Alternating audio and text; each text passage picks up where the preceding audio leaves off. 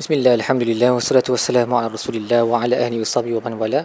InsyaAllah dalam episod kali ini kita akan membincangkan tadabbur bagi muka surat 152 Surah Al-A'raf ayat 12 hingga ayat 22 Baik, muka surat ini berkaitan dengan cerita um, penciptaan Nabi Adam dan bagaimana Iblis telah um, enggan sujud kepada Nabi Adam dan kemudian cuba menyesatkannya dan dia bersambung sehingga muka surat sebelah lah Apabila Allah bertanya qala ma mana'aka alla tasjuda iz amartuk? Apa yang menghalang kamu untuk sujud kepadanya apabila aku merintahkan kepada kamu? Iblis menjawab qala ana khairu minhu khalaqtani min narin wa khalaqtahu min tin. Iblis berkata aku lebih baik daripada dia kau ciptakan aku daripada api dan kau ciptakannya daripada tanah liat jadi Imam Ibnu Juzai berkata apabila dia berkata qala ana khairu min um, ini adalah uh, sebab Iblis meletakkan sebab dia tak nak sujud kepada Nabi Adam tu um, adalah kerana dia rasa dia lebih baik daripada Nabi Adam. Um, maksudnya dia melanggar perintah Allah kerana pada pandangan dia tak logik bagi seorang yang lebih tinggi darjat untuk sujud kepada seorang yang lebih rendah darjat. Dan dengan uh, melanggar perintah Allah ini dia telah kufur maka kufur iblis ni bukan kufur juhud yang kita sebut. Juhud maksudnya dia deny. Dia um, mengingkari kewujudan Allah ke wujudan hari kiamat ke. Dia bukan kufur yang macam tu. Dia kufur sebab dia melanggar perintah Allah. Jadi um, ini kata Ibnu Juzai ni menyebabkan uh, kita sepatutnya berfikir bahawa kalau kita menggunakan akal untuk menyanggahi apa yang Allah telah perintahkan benda tu boleh menyebabkan kita kufur okey? Dan dalam kes ni kebanyakan ulama uh, berkata iblis telah menggunakan qiyas yang tak betul. Jadi Ibn Taymiyah berkata bila dia sebut ana khairu minhu khalaqtani min nari wa khalaqtahu min tin i'm better than him. You created him uh, you created me from fire and you created him from clay dia telah menggunakan qiyas dengan cara yang batil kerana qiyas tu tak boleh digunakan kalau sudah ada nas yang jelas. Jadi walaupun pada pandangan um, iblis api tu lagi tinggi darjat daripada uh, tanah liat kalaulah betul betul sekali pun dia tak boleh menggunakan kias ataupun analogi untuk berfikir sama ada satu hukum tu boleh dilakukan ataupun tidak. Kalau sudah ada nas ada perintah yang jelas yang qat'i daripada Allah ataupun daripada rasulnya. So dalam kes ni daripada Allah lah. Allah dah kata sujud kepada Adam. Jadi semua benda lain sama ada dia logik ke tak logik kita letak tepi kita kena ikut sahaja. So sama juga dengan hukum hakam yang diturunkan kepada kita uh, umat Nabi Muhammad SAW bila dah ada hukum yang kata kena buat atau kena tinggalkan dia dah tak boleh guna kias tak boleh guna analogical deduction dah tak boleh berfikir sama ada betul logik ataupun tak, tak logik dia memang automatically tak terkira. Kita kena ambil yang apa yang Allah suruh buat. Tetapi kalau ada satu-satu benda yang uh, benda baru yang tak ada hukum yang jelas daripada Allah tak ada perintah yang jelas daripada Allah ataupun Rasulnya. Dan kita boleh gunakan kias berdasarkan framework rangka uh, moral ataupun undang-undang yang terdapat dalam Al-Quran. Tapi bila dah ada perintah yang jelas maka kias sudah tidak boleh dipakai. Jadi iblis ni salah sebab dia kias dia kata mana mungkin yang lebih tinggi darjat sujud kepada yang lebih dar- dar- darjat? Tak logik. So itu mungkin betul dari segi logiknya. Um, tapi dia bercanggah dengan kias maka tak boleh lah benda tu tak boleh Uh, pun begitu ada uh, ulama yang berkata sebenarnya logik iblis pun tak betul sebenarnya sebab api um, kalau nak bandingkan api dengan tanah uh, Imam Sa'adi contohnya berkata berkata um, iblis ni dia berdusta apabila dia berkata api tu lebih baik daripada tanah. Kerana tanah tu fa inna uh, maddat uh, maddatul tin fiha la khushu wa sukun wa razana kerana material um, tanah liat tu dia punya essence dia tu adalah uh, daripada kerendahan uh, stability okey dan juga uh, kesejahteraan. Manakala um, api pula dia sentiasa fickle kan dia bergerak-gerak dan dia membakar. Uh, dan tanah pula sedangkan tanah pula dia daripadanya tumbuh banyak pokok-pokok dan keberkatan bumi. Jadi dari segi logik pun sebenarnya iblis dah salah sebab tanah itu lebih superior lebih tinggi daripada api Jadi disebabkan uh, iblis cuba untuk merasa bongkak, dia rasa diri dia lagi hebat, maka Allah meng, meng, uh, menghukumnya dengan kehinaan. Sebab tu Allah kata fakhruj innaka minas saghirin. He wanted to feel high but Allah made him feel low. Itu um, apa cara Allah menghukum seseorang dengan opposite daripada apa yang dia nak. So dia nak ketinggian darjat, Allah menghukumnya dengan merendahkan darjatnya kepada serendah-rendah darjat. Lepas tu iblis uh, memohon penangguhan daripada Allah sehingga hari kiamat supaya dia boleh sesatkan manusia. Uh, dan kita belajar dan Allah Allah uh, kabulkan ampunan dia. Allah kata innaka minal munzarin. Okey, kamu dapat penangguhan. Dan kita belajar daripada sini bahawa bukan semua benda yang Tuhan makbulkan untuk kita adalah benda yang baik. Jadi kadang-kadang kalau Tuhan tak makbul doa tu kita sepatutnya bersyukur. Sebab dalam kes ni Ibrahim berdoa kepada iblis berdoa kepada uh, Allah untuk diberikan penangguh penangguhan dan bila dikabulkan doa tersebut dia mentambah lagi dosa kepada iblis sebab dia menyesatkan semakin ramai manusia. So janganlah bersedih kalau doa kita tidak dimakbulkan. Mungkin benda yang kita minta tu lebih elok tidak dimakbulkan. Kerana kalau dimakbulkan mungkin dia akan jadi situasi macam iblis. Seterusnya kita juga belajar bagaimana iblis um, menyalahkan Allah. So bila dia dah sesat dia tak ikut perintah Allah dia kata dia kata kepada Allah fabima aghwaytani la aqudanna lahum siratal mustaqim.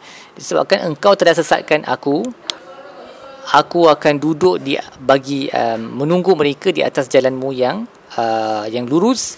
Dan aku akan datang dari pelbagai arah untuk menyesatkan mereka sehingga mereka tidak bersyukur. Jadi iblis ni instead of uh, muhasabah diri dia menyalahkan Tuhan kan? Dia kata kerana engkau sesatkan aku ya Allah. Jadi kita belajar daripada ini kalau kita orang yang melakukan kesilapan, sepatutnya kita jangan jadi macam iblis lah kita salahkan orang lain. Kita kena admit our mistake dan perbaiki keadaan. Macam Nabi Adam nanti kita akan tengok bila dia telah tersilap, pada muka surat sebelah dia akan baca doa yang kita semua dah hafal Rabbana zalamna anfusana. Wahai Tuhanku aku telah menzalimi diri sendiri kami telah menzalimi diri sendiri dan uh, dia mohon keampunan. Jadi dia silap dia mengaku dan dia mohon keampunan. Dia bukan bila dah silap dia salahkan orang lain.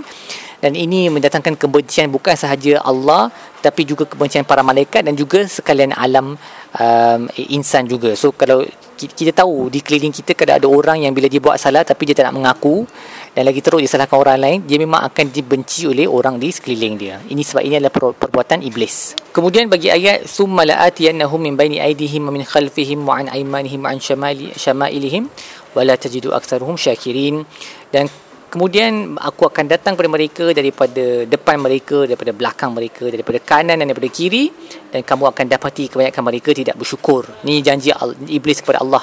Dan Ibu Tamiyah berkata, um, Ibnu Abbas dan Ikrimah telah berkata tentang ayat ni.